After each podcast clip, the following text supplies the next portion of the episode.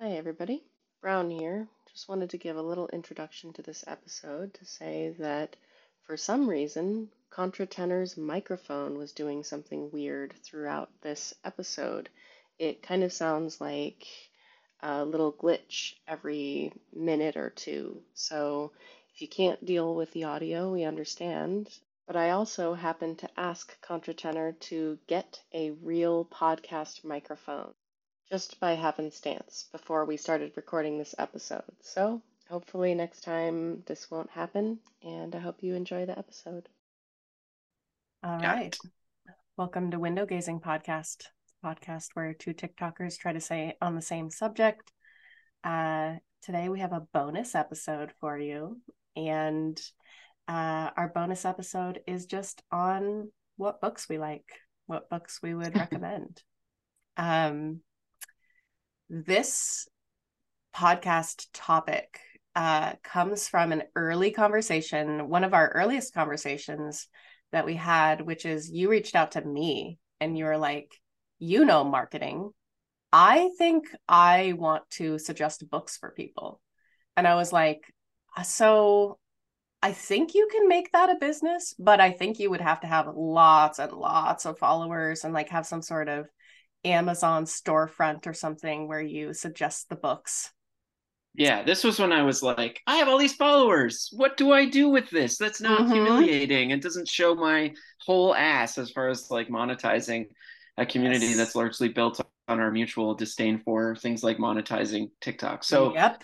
yeah, so I was like, I because I thought, well, the nicest thing to do would obviously be to have like a storefront sort of thing, and I just throw in books that I like in there, you know, because when my account got really big, and I'm sure you have this too, because you mentioned earlier this is a thing. People come out, they're like, "What books do you read? What do you like? What do you like? What's your favorite book?" And like, this is not a question I get in real life, and I would find Mhm. myself like, like truly stumped because I don't think in terms of favorites, right? Like, there are books that are deeply meaningful to me, but I don't know that I would say that like they're the best book out there, but they're meaningful to me. Something that I like, people ask me what therapy books I would suggest and what therapy books like I would suggest specifically for like intellectualizing your emotions or therapy books on um, survival mode and um, I don't know. I definitely have those suggestions. I wanted to just do a top five with you. And I know you have like cool stories for each one. I'm not going to make you choose a top book. I could not choose a top book when I was looking at my books. I will say what's cool about my books list, I feel like they're fairly unknown books and they're not Hmm. books that I I hear recommended often. So apparently my taste is just like kind of indie or whatever. Um so yeah, what is your first book? All right, I get to go first. Okay. Yes. Uh, well, I think instead of going in order of favorites, I'll go in sort of like a rough chronological order. So, Mm. um, I will say that the first book that sort of opened up the idea of what literature could be, like really expanded it out of the sort of uh, box that I had for it in my head. And I think a lot of kids are this way. You know, you go through school and you're like forced to read a certain number of books, and like a, you, I don't know if that like it's a cliche. Like at, at grade eight English, you read a separate peace, and we literally read a separate peace in grade eight English, which is like the classic sort of like this is what a novel is. Here are the elements of a novel. But anyway, I read um, in my last year of high school, and in Ontario at the time, we had something called OAC, which was like a grade 13. We had an extra year, and we were allowed to choose our own book. We had to do a whole writing project, but we we had the freedom to choose the book we were going to read. So I I was really into Kafka at that point, like just reading about him and finding him really interesting. So uh, so I decided to read uh, The Castle. Right now, when everyone talks about Kafka, they talk about Gregor Samsa and um, uh, they talk about um, you know the trial. The trial is obviously like the template for you know the the sort of term Kafka-esque because some someone being on trial for something they don't really understand. But like the castle, the castle is like the trial on, on steroids because um, you know the prose is just it's just wall to wall prose and it's so Mm. confusing and he's like trying he's like dealing with this bureaucracy and he's trying to find the center of it all and he has to go through all these different layers And the reason why that book really blew me away is because it was the experience of like slogging through this prose was uh, actually creating the sense of frustration that the character himself was going through. Uh, I think in, in he's Joseph K in the trial, but he's just K in the castle. Uh, and I just I remember getting to this point where like this book is insane. Like it's just it's just endless and there's nothing happening. It's not developing. He's not getting anywhere. and then I had this like crystalline moment of like, oh, that's what Kafka is doing. You know what I mean? Mm-hmm. Like uh, he's putting you in this position. And so um can you just, define can you define Sorry, for me when when someone says Kafka-esque, what do they mean?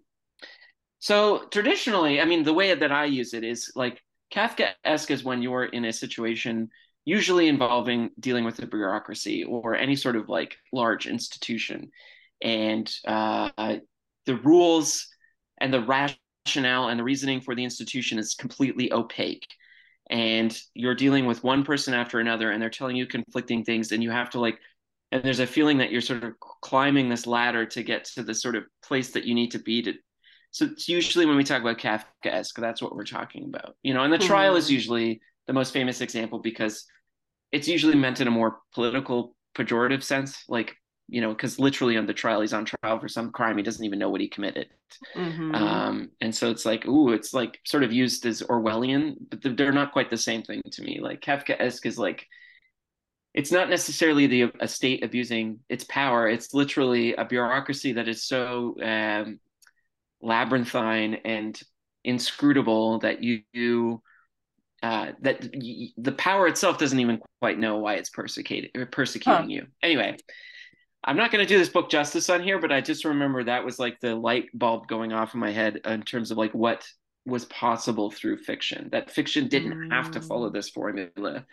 That the form of prose itself could be part of the content of the novel. Anyway, it was just really exciting. And I remember thinking, I went through this like period of hating the book to falling completely in love with it at the end. And, and it didn't even end because he didn't finish it. So, hmm. yeah.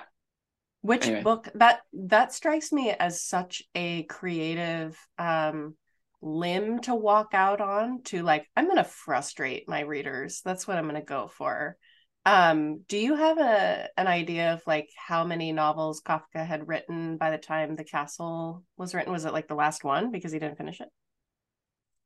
Um, no, I I mean I would probably get this wrong. Like I know his famous things, uh, like um, uh, you know, the one where he turns into a bug, which I can't remember, and then America, which is like his really dreamlike novel of like his interpretation as European of, of what America would be like. Um, but uh um, the thing is with Kafka is he was notoriously hated his own work and like constantly threw it into the fire and like had to be like he had this very tumultuous relationship with his editor Max Brod and there's amazing letters back and forth between Kafka and Max Brod about like Max sort of begging him not to destroy everything and, and Kafka just finding he just would get so he would he you know I, th- this is not an author who is like i love writing i love the process mm. like he was not not like that at all um, and i think that's also because he was so iconoclastic and so unique um, even to this day you know there's there's very few authors who can uh, approach that sort of level of absurdity mm. um, and and be so true to his own form uh, mm. and i think a lot of people credit max for saving kafka from his own excesses in some ways um, but yeah, he was not a novelist out there to be loved. So it's not surprising that that The Castle, for example, is a is a difficult read. Hmm. This is going to be a really fun episode, I can tell, because I know so little about classic literature. Um, oh, no. Pretty much everything you're going to say is going to be new to me. And so I'll be able to ask you questions that are just like in like 101 sorts of questions, which I think is going to be fun. Um, yeah.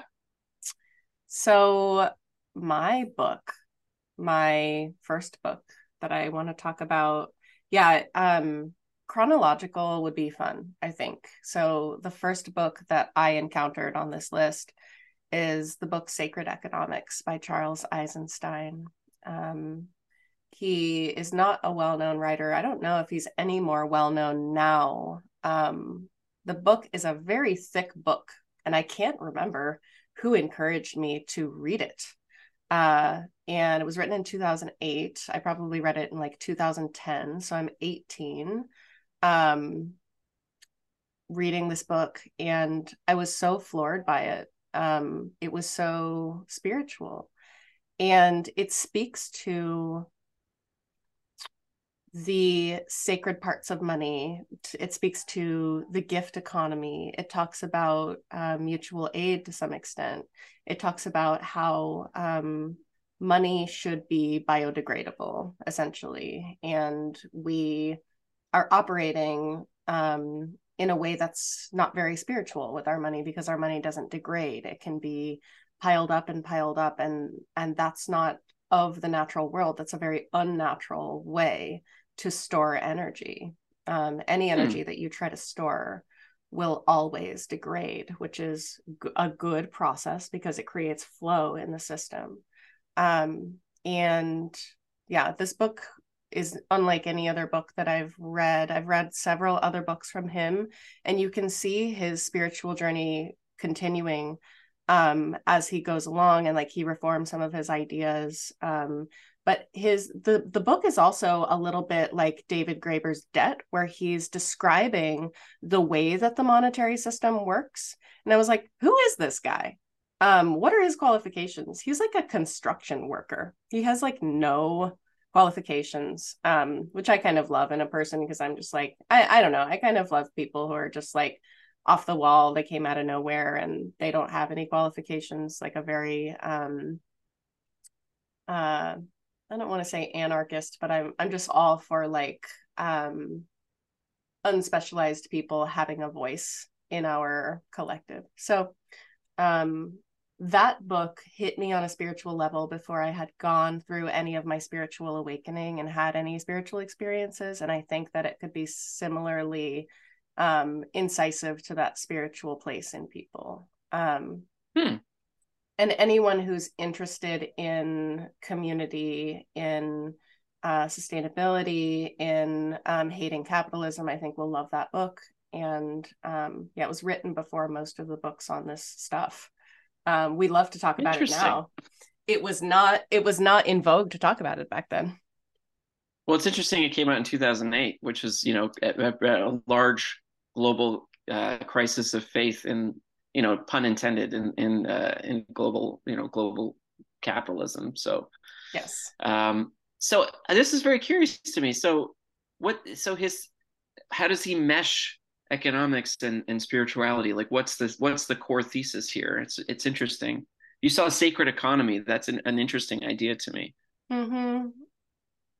um i would say that it is money should be respected in a way that there is no reverence in our money there is no gratitude in our money and we should create systems that respect money and respect people. Um it and it speaks on already understanding the folly of capitalism. It really doesn't like say well here's why capitalism is bad. It's not interested in that. It just says like our fundamental system of the way that we issue credit etc is broken because it's not operating of the natural world um, does that mm. answer that question I think so. It answers it enough that I'm curious to read the book now. So that's that's yes. job done, I think. Yeah. Yeah, and I haven't read it in several years and so maybe I'm missing some of the book. I do remember towards the end of the book, he does not do a very good job of like how are we going to solve this problem? He is more uh that you know, every author has every nonfiction author has their part to play. And I think his part to play is like here is the the grand architecture that is going wrong. Here is the big picture. Um, but he doesn't do so well with the minutia. So I think that's for other authors to comment on. Mm, okay. um, he's not a solutions guy, but he will help you understand the basis of the problem. Um, yeah. Yeah. What's your next book? All right. I'll, my next one. I promise these won't all be fiction, by the way. this is you're gonna like get these brilliant non. Mine are all but, nonfiction, uh, this, so Oh, okay, cool. I do have a couple nonfictions in here. I think at least one.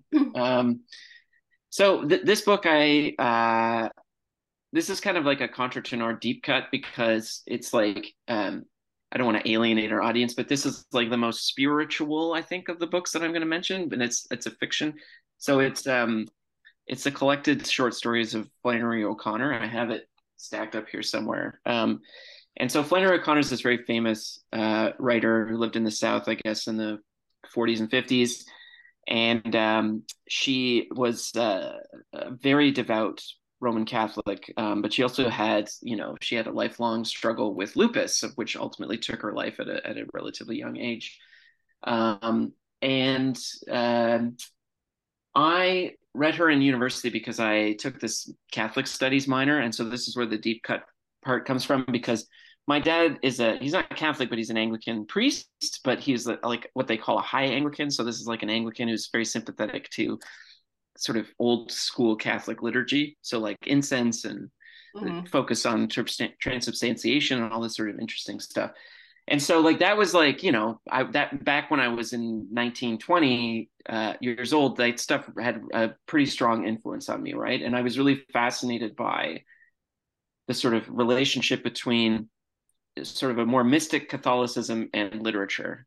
And um, and I think the interesting thing about Christianity, speaking objectively, I'm no longer, you know, I'm not no longer really actively Christian, but I think the interesting thing about, you know, Catholic ideas is, and I, a lot of this is liberal Catholicism. This is like not hardcore conservative Catholicism, but it's just the importance of the idea of the incarnation, right? Which is mm. like, hmm. what does it mean for a God to be a human being? You know, mm and uh, what does that say about creation and there's like a very rich uh, aristotelian thomas aquinas tradition of like seeing the importance of the incarnation is like that the messiness of the physical world is good and sacred right mm.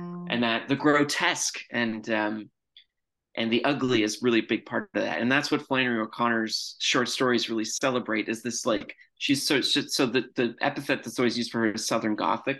Mm-hmm. and um and that's sort of sort of but i find that actually limits the expanse of her of her storytelling.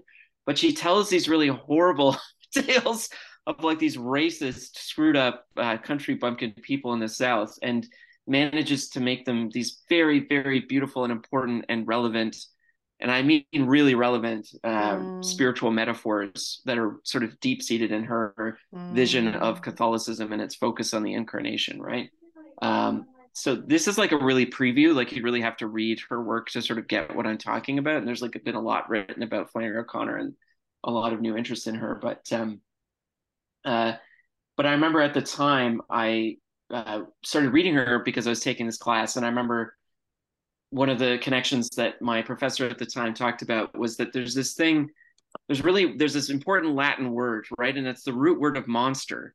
So when we hmm. think of monsters we think of horrible grotesque things. But uh, the the root of monster is actually monstrare, which which in Latin means to show, to demonstrate, to mm. to give a, an example of, and um, uh, and so, you know, there's there's this old Catholic tradition of like grotesque people, monsters, literally uh, showing something about the truth of the divine, right? And so this is the whole spirit of Flannery O'Connor's literature. Mm. So. Um, so those stories like there's a couple of them like there's one about this four year old who lives in this abusive home and he goes swimming and drowns in this river and it's really sad and macabre but it's actually a brilliant metaphor for baptism not necessarily as the spiritually liberating thing that it's seen in a lot of christian churches but this like uh, this shocking introduction to the uh, to the divine, the otherness of the divine, right? So oh. anyway, I could go on and on. I could give like a, a really shitty PhD lecture on why I love the, the, those short stories, but they're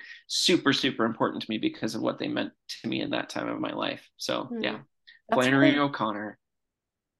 That's really beautiful. Um, and that makes me want to read it as someone who is not familiar with any of those topics or that author. I've literally heard the name. Um, I love uh, stuff that is religiously affiliated that speaks to the messiness of humans without making it sinful, um, but saying that our humanity is all encompassing and we can embrace all sides of the human. I really love that messaging. And I think it's something that has been lost in a lot of modern Christian doctrine. They've kind of pushed it to um, you know, God is this uh, superhuman being and every human is sinful and they should just always be trying to be better. Just be better, as better as you can be.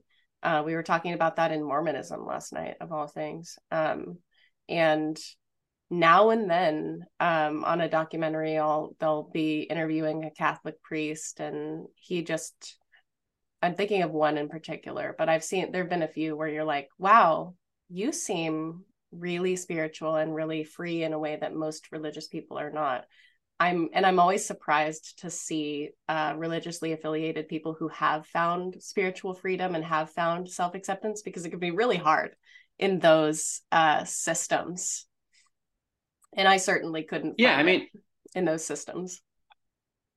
Like in the American context, there used to be a rich tradition of that, right? Like if you think of the writings of Thomas Merton, you know, uh, famous for his biography Seven Storey Mountain, but I think he has a book called the uh, uh, New Spirit of Contemplation or whatever, and it's it's yeah, it's this uh, it's a very joyful book, but it's also mm. you know there's something it's this interesting thing where people criticize Catholics for being down on humanity, but like I think there's I think we all understand there's a fundamental truth to that, right? That like that our human systems are flawed and broken, and that there's like a there's like a fundamental uh, sort of I don't know how to describe this, but there's just, you know, at, at, the heart of every institution, no matter how well meaning, there's like this human rot that's involved. And I think that sort of, I think that's, a, you know, an interesting aspect of some of the, some, some Catholic writers that really get at, at the heart of that, you know, and Flannery O'Connor is certainly one of them. Um, anyway, yeah. So that's my, that's my second one. Yeah. Human, human rot exists in all um, organizations of all kinds try to make your organization last a thousand years you're gonna have a lot of like just rot so yeah yeah and it's also you know that's not the same thing as like mea culpa mea culpa and like this sort of classic scorsese you know to be a catholic is to be self-hating you know guilty mm. all the time certainly there is an element of that there is like a self-hating you know torture porn addicted element mm. of catholic catholicism that is worth you know critically investigating but it's also you know at its best it's an it's an understanding of, of you know the sort of twin nature of human human nature uh, itself right mm. that there's um you know there's an element of us that's has one foot in divine and one foot here you know so mm. again these are not ideas i've entertained recently in my life but they were once once very important to me so mm. Yeah. Um, my next book would be uh, in chronological order Tiny Beautiful Things by Cheryl Strayed. Um, Cheryl Strayed's most famous novel is Wild, of course. Um, Tiny Beautiful Things is a collection of advice columns from her time as um, Dear Sugar, which was like an online advice column people would write in, Hey, I'm having trouble in my relationship. Hey, I'm so ugly, nobody will date me.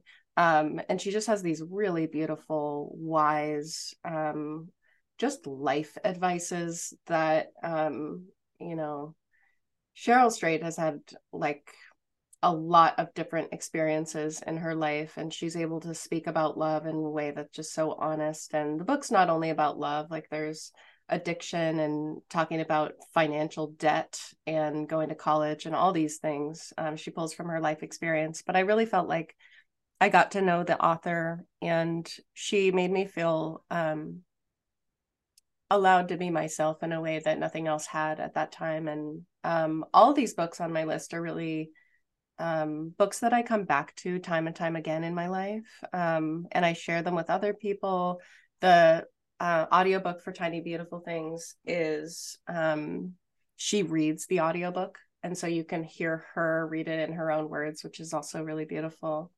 Um, and I have nothing else to say about it except it's a wonderful book. Hmm.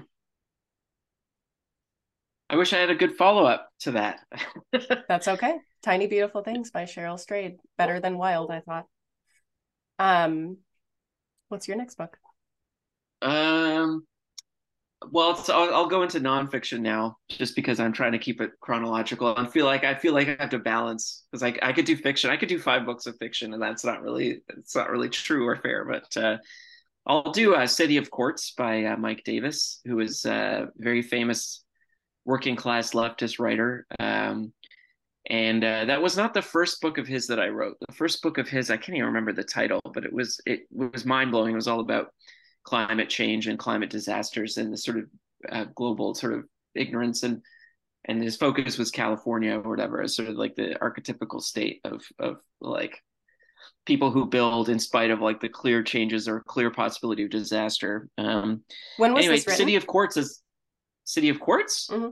Um, I think it was like 1998. It's on mm-hmm. my shelf. I can I can find out. Anyway, it's, it's in the 90s. I'm pretty sure. Um, but um, it's all about the history of Los Angeles. Uh, and it, even though that sounds really like particular and like why would you be interested in the history of Los Angeles? It's just a very, very, very fascinating account of like and brilliantly told narrative of like um, how a city becomes its way um, and becomes the way it is in, in, like a state of raw capitalistic greed, right? Because you know it's famously a city that's focused entirely on cars and driving, and and you know its notorious history of police brutality and like corruption around water supply and thing, thing all interesting sort of things. So City of Quartz was just it was given to me by my dear friend who was my roommate at the time this american guy who grew up in los angeles so it was like uh, i guess a lot closer to, to his heart than mine but um, i just uh, it was just absolutely engrossing mm-hmm. um, it, was, it, was 20 years ago when i read it so i probably couldn't give you any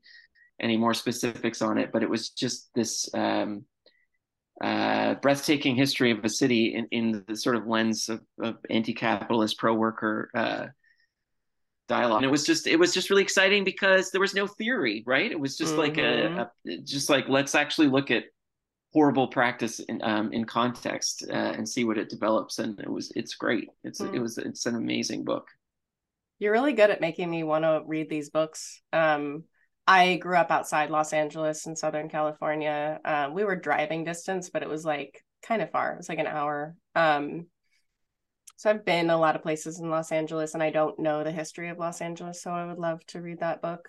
Um, it's funny this year uh, the Barbie movie came out. I think I hmm. mentioned this on our podcast that they added mountains to Los Angeles and I couldn't tell why. Um, yeah, and I had a theory, right? Why why they did that? Yeah, well, I think you were you were saying they were trying to make it more of like a fantasy land. Yeah, because they they showed Mattel in that context, so I think they were like Mattel's like you can feature us in the movie, but it has to be like purely fictional, like as fictional as humanly possible. Yeah. And so like, well, we'll just put mountains in the background in LA and that that does it right there. Yeah. Um yes. So my next book, let's see. In chronological order, um that would be uh The Language of Emotions and this book is not a well known book. I think every person who is going to therapy should read this book. It's written by a, I think she's um, more of like a spiritual practitioner. I don't know if she's like a Reiki practitioner, but she basically is just like, I never understood humans as a kid, but I spent a lot of time with animals and especially when animals would be dying. Um, I would be there with them. I would watch the way that they would like take their last breath and how accepting they were of just all of the different experiences that they were going through. Um, and she just talks about, she starts there and then she goes into um, the the theory behind emotions that she has which is essentially that all emotions have a function, that they're a critical part of our intelligence. Um, she talks about IQ versus EQ, um, emotional quotient or whatever. And that um, when humans don't have their emotions, they don't have their logic either. Um, hmm. And so she really presents emotions as a vital, vital part of our intelligence and our ability to navigate our world. So she starts there by completely validating all emotions. And then she goes through each emotion She goes, Here's sadness. Here's what sadness is for. Here's what sadness feels like. And there's just several pages on like anytime you've ever felt sadness, what was going on, how can we validate that, how can we understand it, and how can we work with it. Um, there are hmm. lots of exercises in the book for grounding practice, for protecting your energy, for working with that emotion. Um, she teaches you how to call on certain emotions in order to use the energy of that emotion. She says all emotions are are energy in motion. Do you need to call on your fear? Do you need to call on your anger? Can you call on your healthy sadness? Um, and it just basically is like, no, you were this all of this was built into you and it was for a good reason and you should use it. Hmm. Um, and I really needed that as someone who suppresses their emotions and sees them as getting in the way of everything, especially getting in the way of my logic. Yeah, there is like there is like especially with the growth or explosion or now I guess main mainstream existence of cognitive behavioral therapy.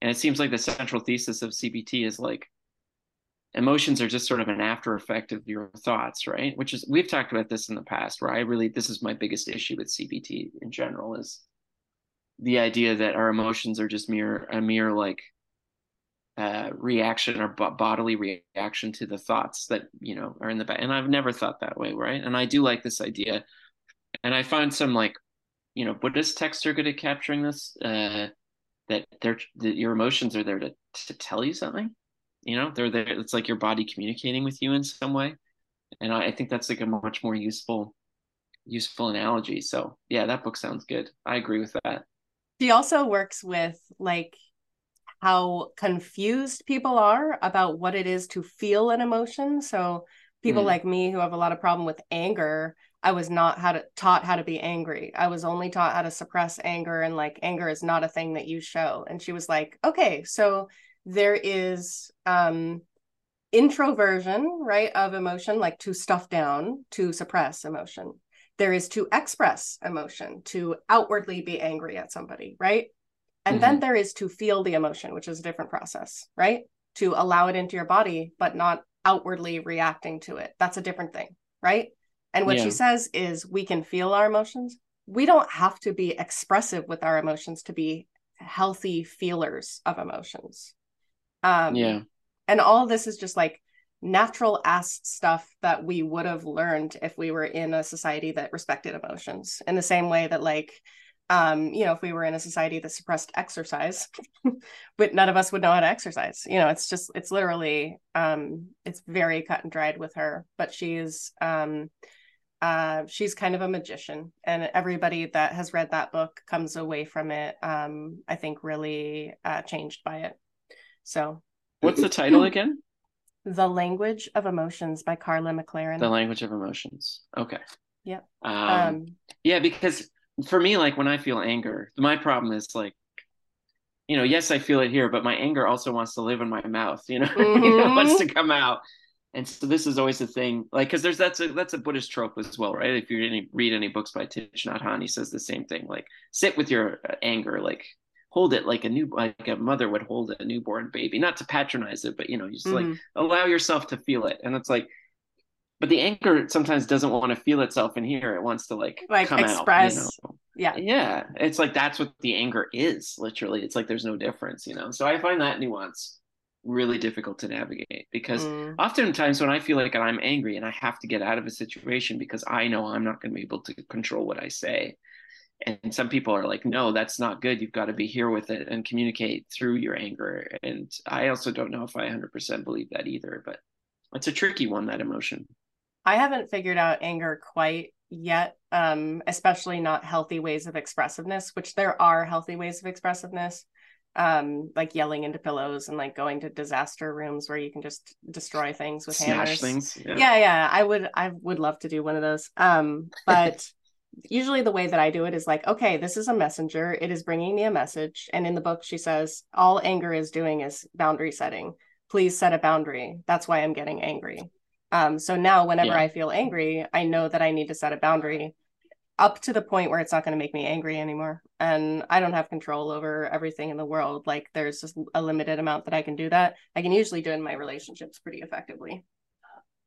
Yeah. So uh, yeah, I mean, I'm I feel like I'm better than I was ten years ago. That's objectively true. Uh, but again, it's like parenthood is a whole other whole other lotus flower of anger, like different yes. flavors of anger. It's like, and you have to be really careful because it's one thing to be get angry angry at another adult, uh, and like when your kids are involved, you have to be so careful, you know, how you express yourself. So yeah. Um, all right, so I guess you want another book from me. Yes. Um, so I'm going to go with uh, this is a bit dry, but it still was a hugely life changing, hugely life changing and important book for me, which was uh, Daniel Kahneman's book, Thinking Fast and Slow.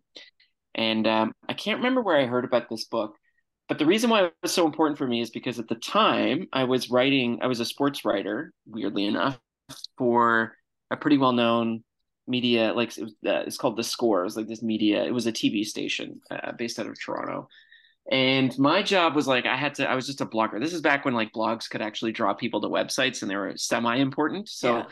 i had to write something like it was an insane amount like i had to write six posts a day it was all on contemporary news like reactive stuff like get it out there fast fast fast and my vertical was soccer so i had to do all the soccer stuff but you know you run out of things it, to write about you guys call it soccer in canada too well, we try to be pretentious about it. So if I'm with friends, I'll call it football. But yeah, I, I, I like that used to matter to me 10 years ago. It doesn't matter to me now. I don't. So, like, but if you if meet it, someone on the street in Canada, they'll call it soccer. They'll know what that is.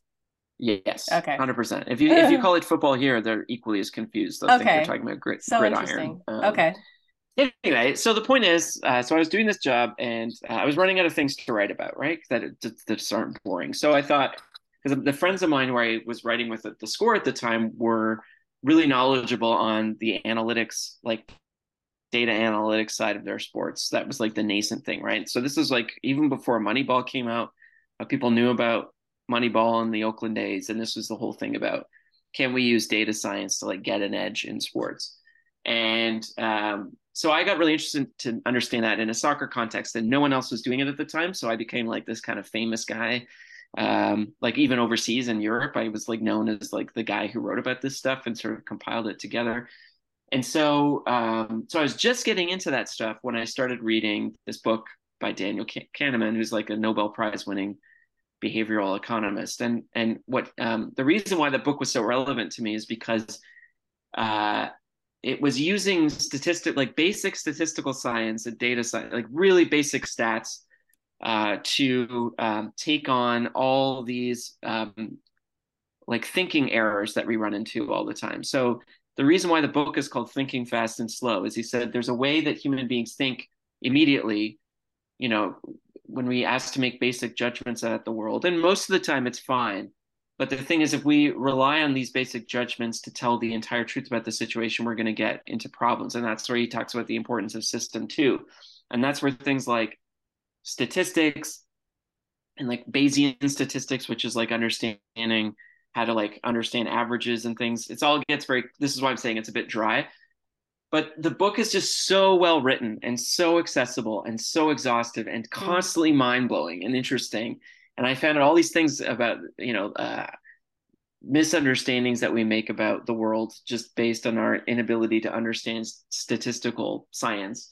And it was just, it became profoundly useful to me as a writer in this area. And so it was like literally having, you know, the veil taken off my eyes and, and understanding errors that people make in making judgments about sports and certainly soccer in particular.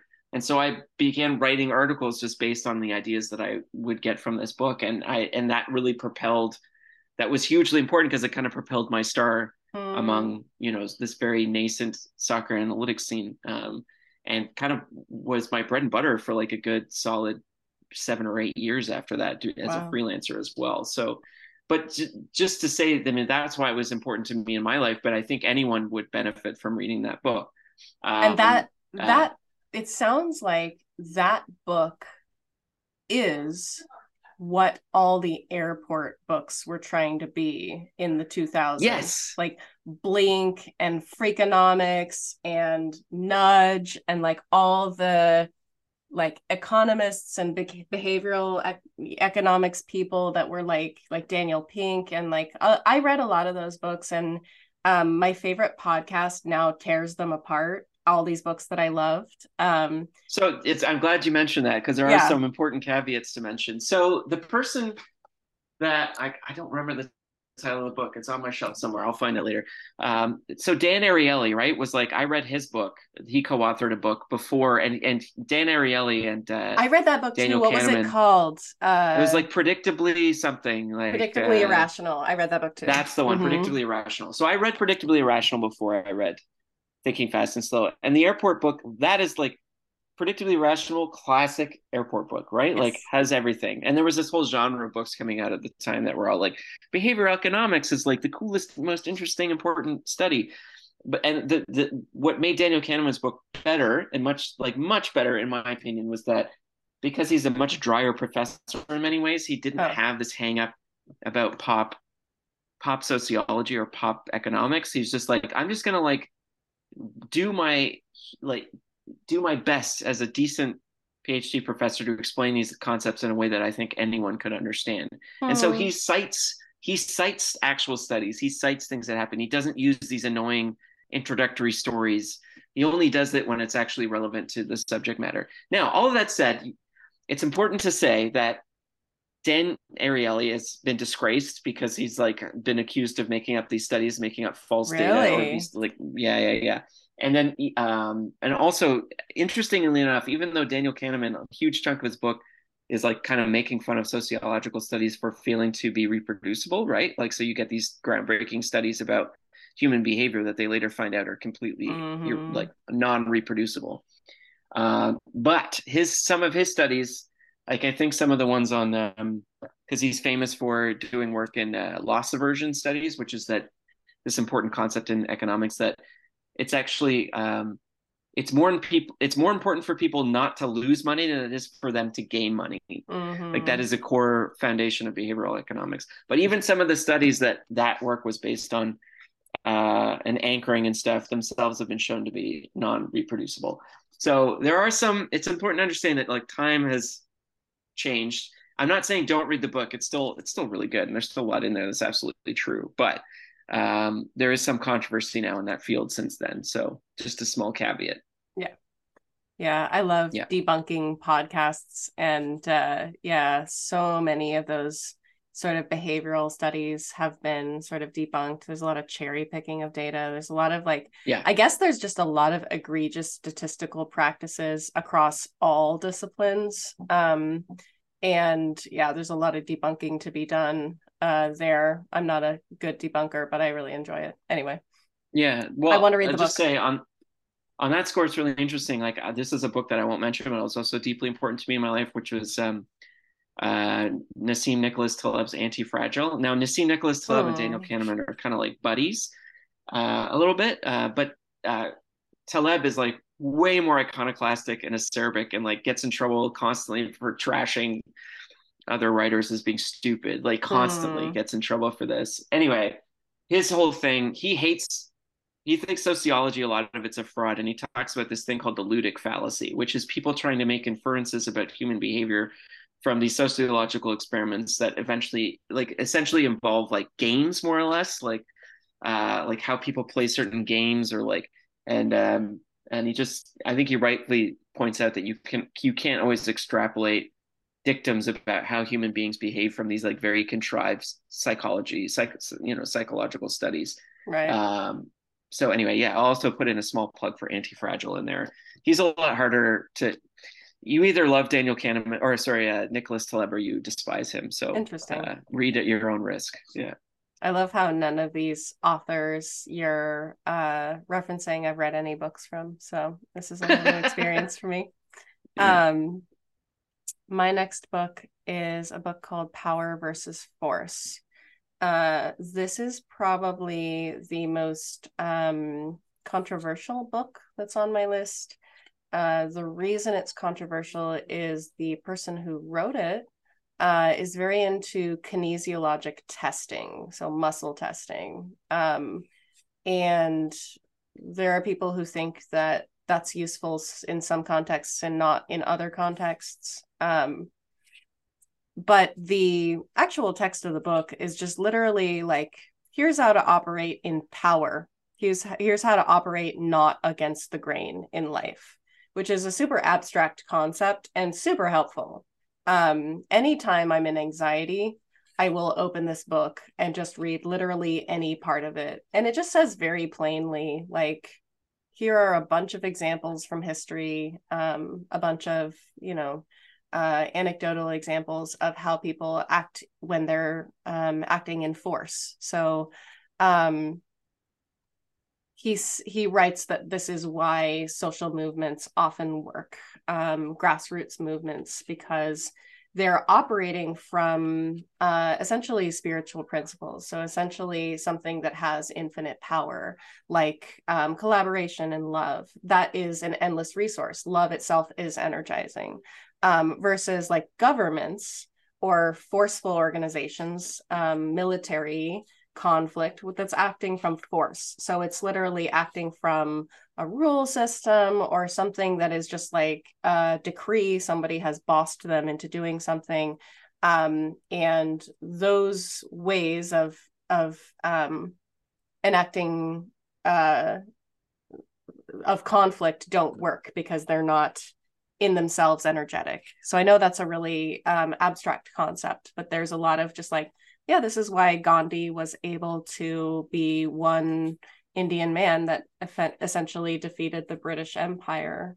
Um, this is why movements work. This is why hmm. um, they are powerful. They're intrinsically powerful. And if you operate in these principles, um, you will use power versus force. Um, How does the kinesiological testing connect to all this? That's very curious yeah. to me. So the kinesiologic testing um, in this book, he also has sort of like a vibration of all human emotions. So he actually lists them from lowest to highest vibration. And he has like a middle, like a midpoint where he says, above this, uh, above this emotional state, you're operating in neutrality to power. And below this, you're destructive to your body. So in the destructive um, part, it would be like anger or guilt or fear. All these are destructive mm. to the body, not to say that they're not natural processes. Um, and the way that he ranks these is he says there is a universal um, consciousness that is responsive in the universe. Anybody can access it. And the way that we can access this is through muscle testing. So we can ask a yes or a no question. If the answer is no, the person will test weak. If the answer is yes, the person will test strong.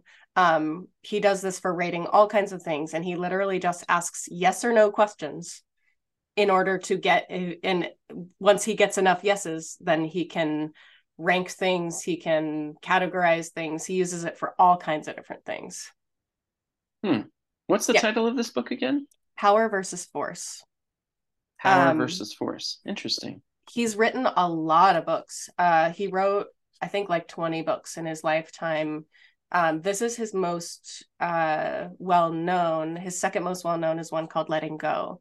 Um, he's a very spiritual person. I think uh, he is one of the more enlightened spiritual teachers that I've seen. His name is David Hawkins. Um, and any any time like he did a lot of um, public speaking events and anytime i see him public speaking i'm just very um, inspired by it and he has this way about him that just like kind of quells my anxiety um, so mm. i go back to this book all the time to remember sort of how to operate in flow rather than operate in forcefulness. Um, he has a section of the book where he talks about all all different like there's like 50 different principles and there's like opposites to them but they're things that we see as the same um i'm trying to think of literally one. I wrote them all down at one point um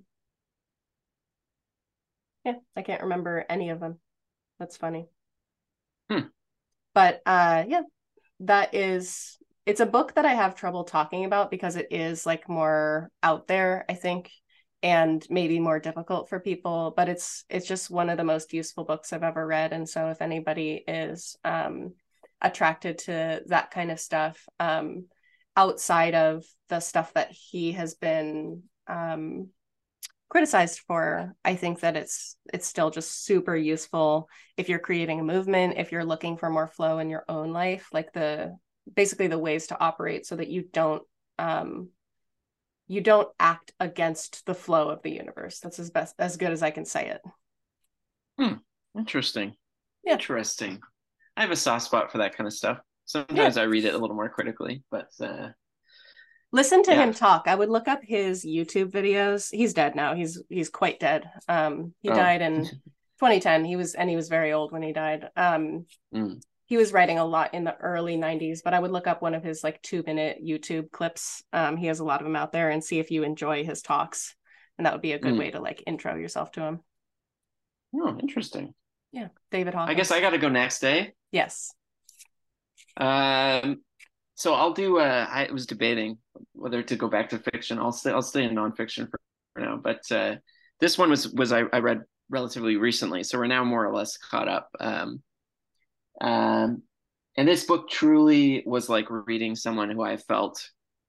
You know, sometimes you read a book and it's like you read it at the right time, and it's like you found your person. You found someone who like speaks to some long held truth that you didn't even know you had inside you, and like anyway, and I mention him all the time on TikTok, so people are probably sick of me talking about him. But um, uh, this is the origins of unhappiness by uh, David Smail, hmm. and so he's the he's the guy. He's a British psychologist, and essentially he's like he's he criticizes the entire edifice of psychotherapy, and uh, essentially says the only useful part of psychotherapy is the one-on-one sort of relationship or friendship between the psychologist and the patient.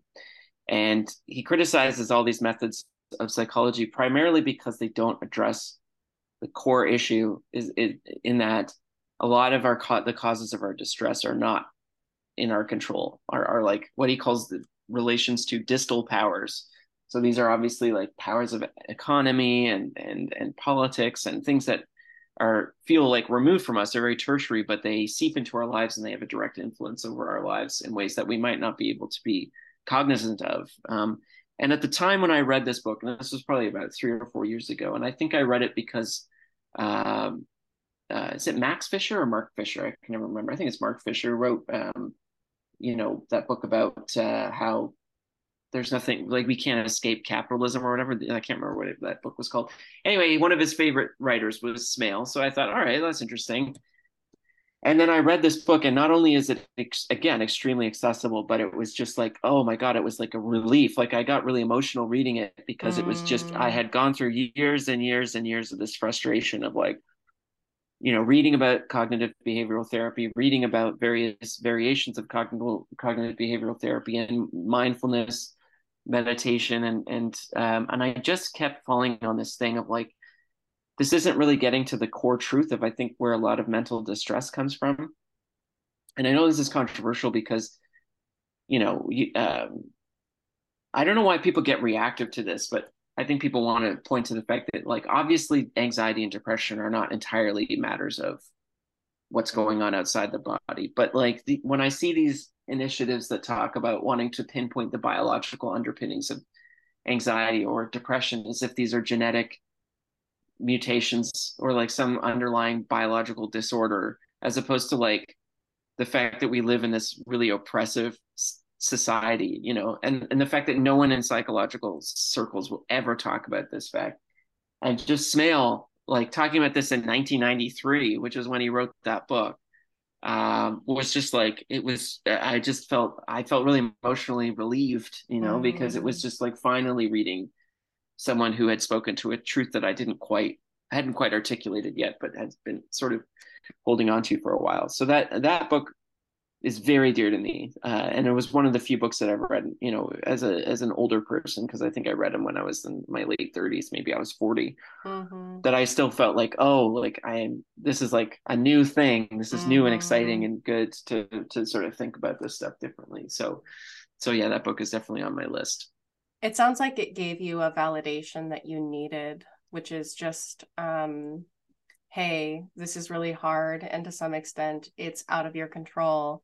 And under the current conditions we should be expected to have anxiety and depression. That's actually natural. Um yeah but it, it was also like i think it was also really important because it was a very frank critique of the fact that none of the sort of approaches to psychology and approaches to anxiety or or depression or or whatever that none of them or very few of them took into account this social factor right? And and that was really important to me. And it was like oh yeah they don't at all right? Like it's all on the individual. Like uh, you have to reframe your thinking right? Like this is a great thing of cbt or uh, cognitive behavioral therapy is like your thoughts are the problem. You just have to question your thoughts or push back on your thoughts. And this sort of neo stoicism that's all about like um, you know uh, you only feel about as bad about the world as you choose to you know? And it, all of this felt very trite it felt very like very surface and and and didn't really speak to me to like something fundamentally true about what it is to be a human being living in the world so mm-hmm. uh so i just thought that was like such an important needed uh, perspective on things that i just was not seeing in my day-to-day life and i still don't really see to be honest yeah. like tiktok is just a stream of like help yourself advice um, it's a lot um, easier to make anyway. money it's a lot easier to make money on yeah on tips than uh hey there are no tips so yeah, exactly. that makes sense to me. The book that really did what for me, what you're describing is The Myth of Normal by Gabor Mate. So that's my yeah. uh, honorable mention. It's a really good book. Um, was that your last book?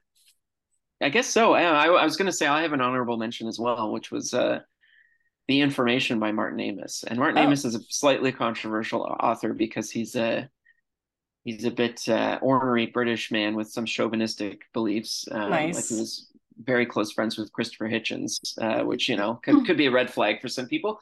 But uh, that book, that I mean, I had no interest in writing fiction ever in my life until I read that book, and not that I could ever approach the brilliance of Martin Amis, but it was just the the uh, uh, just the level of fun in that writing, and just like just what he did with the written word was just so attractive to me that there was a part of me that was like, oh man, I really want to see if I can do this too. You know, I've, I've never gotten to that level, but what is that uh, book about?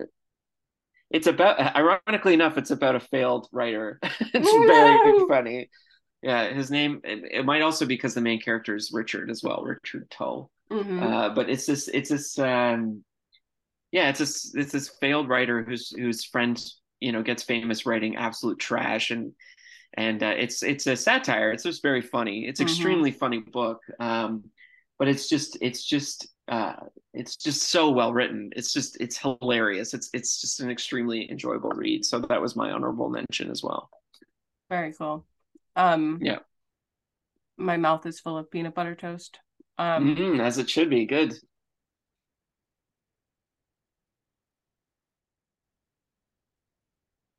I'm just chewing.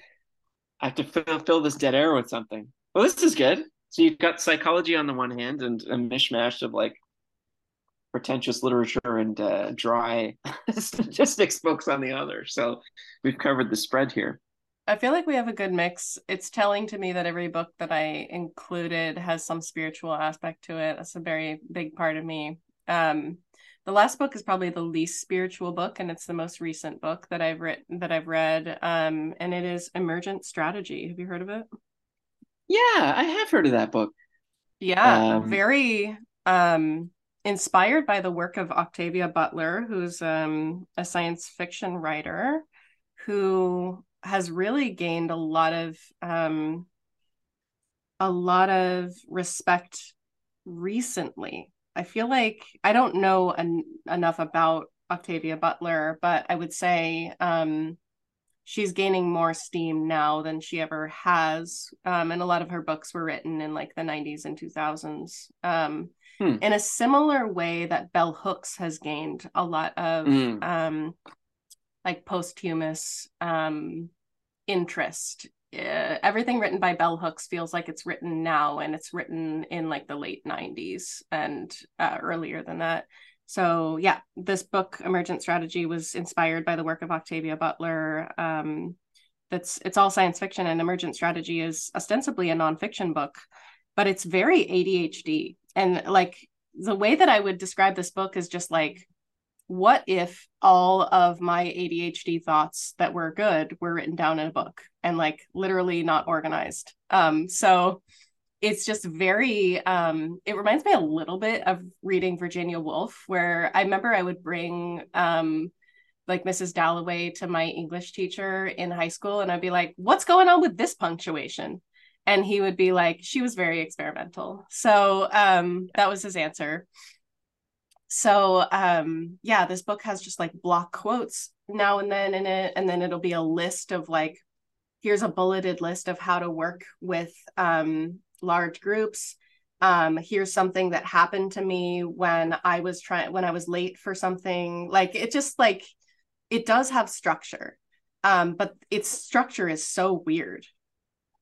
Uh it's like what if and and it's really about community organizing it's about hmm. um, mutual aid and it this this person um, adrienne marie brown who wrote it uh, has been an activist for a long time, has worked with a lot of um, uh, BIPOC organizations, and is really about like grassroots organizing um, for some political reasons, but also for just like human reasons. Um, and so she speaks from a lot of experience. Um, and the book just says like, if humans were mycelium, like what root parts would we have of our organizations? Like we would have the microbial level, we would have the cellular level, and it's like the cellular level is this, the microbial level is this. And this, this is why I'm saying it's so abstract. Um, but it really does get to the point. And how is this related at all to Octavia Butler? The um, author is like, I read Octavia Butler and I learned um, how how creative I could be, how I could organize things. And it really, she says a bunch of shit and then just draws a line through it in the most beautiful way. And it's like such a page turner. And I can't even tell hmm. you what it's about. Um, and it's essentially about how do we organize people? How do we have groups of people that are like self um self-sustaining?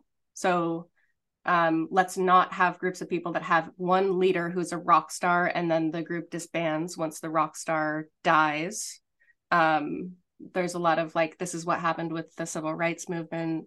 Um, so yeah fantastic book. I'm not even through it. Um, i read it in a very adhd way which is just like i kind of skip around and like i pick it up at random times um, but it really hits a spot for me that no other book really has. And part of it is its hmm. creativity and its ability to be like this is what i want to talk about now. It doesn't really go anywhere else but huh. Yeah i've heard of this book and i've seen it mentioned on social media but i haven't i haven't taken a deep dive. It's big with people uh, that are of my kind. So neurodivergent people people who live in intentional communities it's very um, just community oriented. It's about cooperation rather than competition. It respects all people as individuals and equals and tries to speak to people's like uh, uniqueness as their strength. Um, so it's just a really good uh, like foundational book for anyone who wants to do activism, I would say. Hmm. That's cool. Yeah. I'm into this book. I'm like looking at it now. Even yeah. this isn't one that I feel like I'm gonna. I might.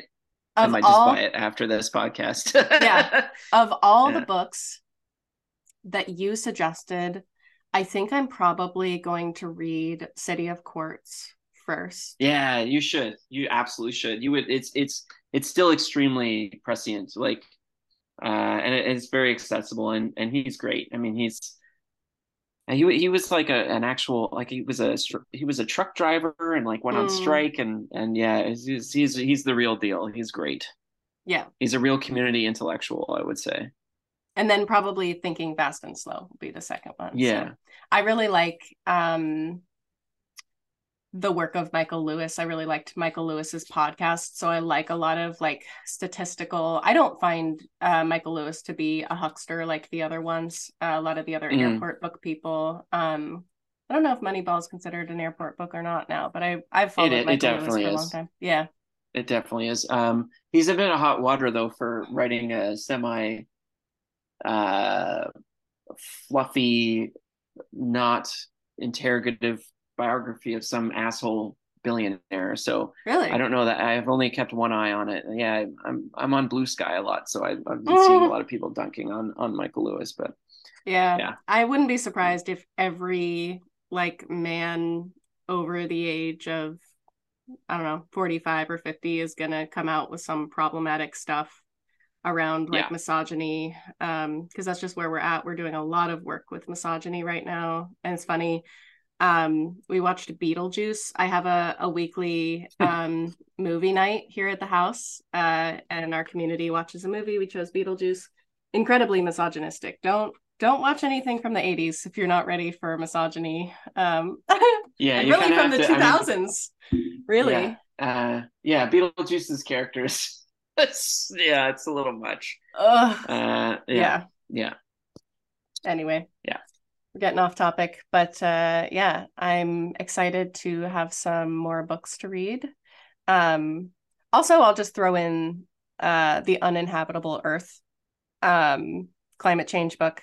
I don't know if uh, it, it was written in 2020, uh, I think, and I don't know. It just really satisfies my need for disaster. I know we've talked about that before, like how in a way like the pandemic felt good kind of like in that way where it's like oh like i'm kind of enjoying hearing about the earth burning up so this is just basically like what will happen in 100 years in 200 years what will that look like let's project out the science let's go detailed and is written by a very good um, new york times columnist. I thought he was very thorough. Um, David Wallace Wells. So um, yeah, the audiobook is also narr- narrated by him, and it's just a fun. It's just a fun read to hear about the the disaster of the world. So the uninhabitable. Yeah, I don't Earth. have that in me. Yeah. I, I, I, yeah. I, I don't need another reason to wake up at 4 a.m. and yeah. cold sweat. So yeah, yeah. There you go. All right, sir. Um, yeah, it was fun. I'll talk to you next time. I hope you have a good day. You too. All right. Bye. Bye.